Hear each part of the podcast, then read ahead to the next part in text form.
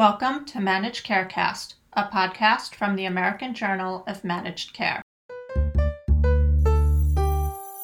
My name is Allison Inserro, managing editor of the American Journal of Managed Care. COVID 19 focused attention on the lungs in a way that no other disease has in recent memory.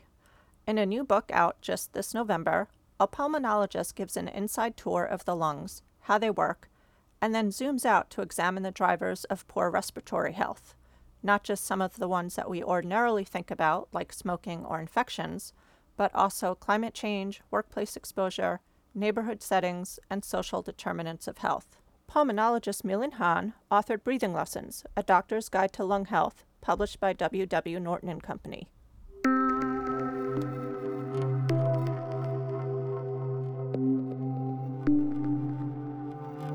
So, welcome to the podcast, Dr. Han. Thank you. So, this month, your book, Breathing Lessons, came out, A Doctor's Guide to Lung Health. What made you decide to write this book? Well, this was like, I suppose, many other projects, a project that was born out of the pandemic. Uh, I'm a spokesperson for the American Lung Association, and um, I uh, had the opportunity to do an episode of uh, Freakonomics early on in the uh, pandemic. And uh, I realized there was a huge need from the general public just to understand how the lungs even worked, uh, how COVID was potentially affecting the lungs, and uh, in normal times, how do we protect ourselves and preserve respiratory health? So, uh, Norton Publishing actually reached out to me after I, I did the episode of Freakonomics, and they uh, uh, worked with me to uh, to develop this book. So that's how it all got started.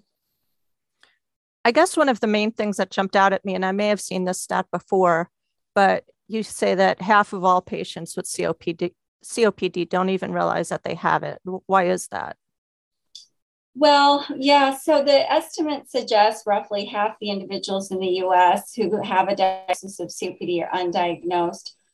Part of the problem is that, so if you think about going into the doctor's office, what are the things that always happen? Well, you get your heart rate checked and your blood pressure checked. And often, a couple times, you know, every few years, you'll probably get your cholesterol checked and some other blood work uh, looking for other things. But there's never any kind of screening that we do for lung disease. Uh, and so, uh, unfortunately, because the lungs have a lot of reserve, there can be quite a bit of damage and disease that accumulates under the surface. And uh, unless you test for it, you won't know necessarily how much damage has occurred. So I think part of the problem with diagnosis is that it's not on enough the radar screen of enough healthcare professionals. And from a public uh, standpoint, uh, many people tend to blow off symptoms or sweep them under the rug.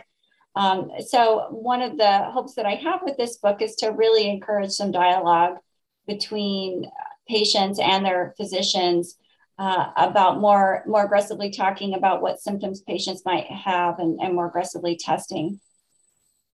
Do patients also just learn to adapt to a lower level of breathing and they think that's normal? I've seen that happen with at least two relatives in my own family, one who's now deceased and one who is upstairs and just thought, well, I thought everyone breathed like this. I thought it was just normal and never thought to say anything. Yeah, you're absolutely right. So if a physician only asks someone, Are you short of breath?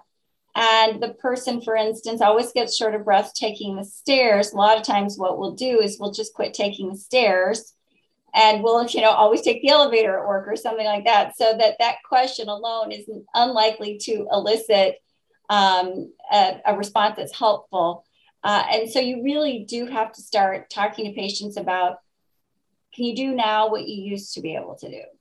Or can you keep up with other individuals of the same age when you're out, you know, walking or hiking? And those are the kinds of probing questions we have to be asking to really understand uh, activity limitation, which can be an early sign of uh, lung disease. But you're absolutely right in that, unfortunately, well, fortunately or unfortunately, often we will accommodate uh, to uh, to lower levels of, of lung function uh, and and therefore may not bring it to anyone's attention. You also discussed about what happens early on in the womb. What can be done today to protect the health of children being born now, either right before the pandemic, you know, in areas where there are wildfires? What can be done for the next generation? So, one of the things I talk about in the book is the fact that there are, that we have to start thinking about the lungs on a more uh, life course level. Uh, it's interesting that the lungs reach, that we reach peak lung function in early adulthood. Uh, and we are also beginning to realize that while we previously thought that many people reached uh, lung adulthood with healthy lungs, there's probably a much larger proportion of the population that actually is reaching adulthood with impaired lungs. But we don't know this because we're not testing. And so one of the messages of the book is that the, that you're right that we really have to start thinking about what's going on in sort of the other two phases of development that's in the womb and, and in childhood. Uh, in the womb, despite the fact that babies aren't really breathing in the technical sense, uh, exposure to uh, tobacco and pollution can be just as uh, damaging. Nicotine exposure, for instance, uh, can actually cause the development of long, tortuous airways in children and babies. And those are the kinds of changes that can ultimately cause elevations in airways resistance and predispose to things like asthma and COPD. So, um, you know, uh, healthy diets for moms, good, you know, getting vaccines, uh, good prenatal care are all, all going to be uh, potentially important.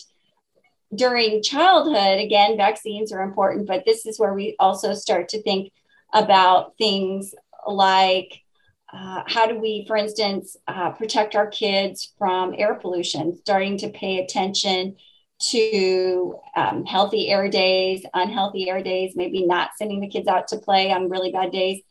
As societies, we have to start thinking about things like where we're placing schools. Are we placing schools near freeways with lots of traffic?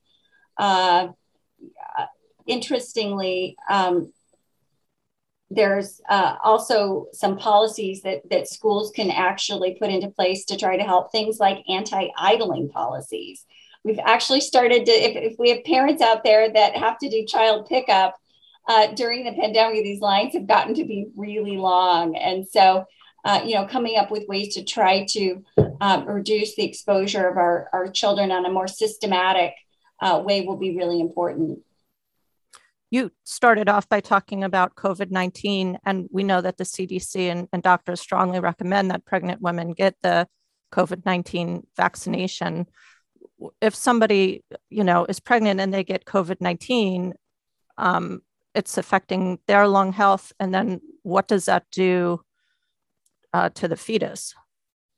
if they're not vaccinated? You know, we don't actually have a lot of information about right now about active COVID nineteen infection and and uh, you know fetal uh, development. We've obviously had um, quite a few women who've had COVID nineteen right now during um, and had and have had pregnancies. Uh, I, to my knowledge, there's not a lot of data right now to suggest that COVID 19 in particular is um, represent specific fetal toxicity. Uh, but having said that, uh, pregnancy itself is um, sort of a high risk scenario for women. We know that, for instance, uh, women who contract flu uh, during pregnancy are at greater risk for themselves. Um, and so, uh, in some ways, I think the, one of the things I'm most concerned about is sort of the vulnerability of pregnant women in general. Um, so th- that's I think that's kind of a that is a, a little bit of a tricky area, but um, I think the best thing to be honest would be to get you know get vaccinated before you're even thinking about getting pregnant, right? Um, so that you'll be in that uh, you know the healthiest state possible going going into pregnancy, right? Um, you also discussed the role of um, occupational exposure and sort of like how you mentioned where schools are situated near highways thinking about that and places where that already exists say in inner cities or somebody's job might be tied to so many other factors like social determinants of health you know a factory worker just can't pick up and move to an office what, right. what what can realistically be done about that oh and since i mentioned office workers you know there's also mold and other allergens and you know toxic things affecting office workers so realistically, when it's your livelihood, what can you do? Well, and no, no, uh, I don't. I, no job is going to be, you know, ideal. But I think it's sort of assessing the situation and trying to protect yourself within the job that you have. So, if you're, you know, in construction or a more industrial job, it's, you know, going to be working with your employer to make sure they have adequate ventilation, wearing masks where appropriate. There certainly are um, aspects of the of of you know I, I, people with various occupations where wearing masks is a really important part outside of COVID of, of their job. Um, there are other jobs, even things like hairdressers, perhaps that we don't um, think about. We're trying to use more env- environmentally and um, less toxic um, products. Um, you know, and again, uh, ensuring good ventilation can be helpful. Uh, one of the other things that I do mention in the book is there's even some sort of common things within the office that can be toxic that we don't always think about. Thinking, you know, cleaning up like um, printer and toner ink spills and things like that. I one of the I think key messages for the book is just to be a bit more conscious. So, for instance, I love to garden. I wouldn't go out to the garden and start digging my hands in the soil without gloves, but often we'll go do things like clean up a toner spill or go out and clean up the dusty garage uh, without a mask. Uh, and so we just have to be, you know, just as conscious of the air that we're breathing in. While breathing in through the nose does help to filter some of that, it's not perfect. Uh, breathing in through your mouth is going to filter less. So I think part of it is just being conscious uh, of your environment, being careful and um, you know again working with your employer within the bounds of, of your job to, to try to make it as safe as possible and lastly um, i'll bring up the issue of research you note that the amount of money spent on uh, respiratory health for research does, i guess pales in comparison to the amount of disease burden and you know utilization and all of that um, what can be done to change that well, I think it's the reasons for this are multiple. In part, there's a lot of stigma, unfortunately, associated with some of the more uh, common lung conditions. This includes COPD and lung cancer, for instance, which are both associated with smoking. And unfortunately, uh, I think there can be less sympathy sort of all the way around. Um, but I think we have to remember that there really are almost no health conditions that are not some component of behavior environment, genetics. So I think we have to try to move past that for, um, you know, for community well-being. Uh, and unfortunately, also because, you know, as you pointed out, there are a lot of social disparities that impact people with um, lung problems. Think about, for instance, children with asthma and you know, urban environments. Um, or, for instance, many people with COPD actually, you know, are socioeconomically disadvantaged and live in rural environments. So they're also perhaps not well positioned in many cases to advocate for themselves. Um, so, uh, I, you know, one of the, my goals with the book is to try to kind of take the covers off some of these issues and uh, you know help us realize that if we want healthy societies and, and healthy children then we have to kind of view this uh, more globally and it is really important that we view chronic lung conditions the same as we do chronic heart conditions, et cetera, and you know both fund them appropriately, um, but then also think about how we can best deliver care to people. Uh, you know where they're at with the resources they have. One of the challenges that I've had for many of my it was a challenge before the pandemic, but it's been more of a challenge since. Is many of my patients live in rural areas, they don't have good transportation, and they lack internet. And, um, you know, during the pandemic, that got to be really challenging then with accessing healthcare, with getting in for services like pulmonary function testing or pulmonary rehabilitation, which is really important. So I think we um, have to start rethinking also about, about how we deliver um, healthcare to for some of these uh, patients.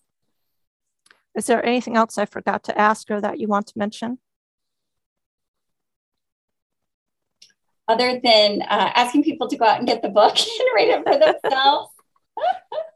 uh, you know, it's yeah. So yeah. So the title is breathing lessons. It uh, you know it's it's actually it's a little bit memoir, and uh, you know I do weave in some stories uh, about uh, you know patients I've I've cared for and things that I've sort of uh, discovered along the way while trying to make uh, understanding the lungs extremely accessible. You know, prior to this, I think much of this knowledge bizarrely has been locked away in the you know ivory towers and only you know there's not really been a book before that's tried to explain this at the this level of detail but i very much believe that knowledge is power and if people and patients can understand how their lungs work understand how lung physicians think then they are empowered to protect themselves to fight for themselves to advocate for themselves uh, and their loved ones. So that's you know really a goal that I had with this book is to take uh, you know s- certain amounts of knowledge, which you know the the lungs have been a black box for people I think for far too long. And if we can demystify certain aspects of this, then I think it makes it much easier for us all to have conversations about what needs to be done.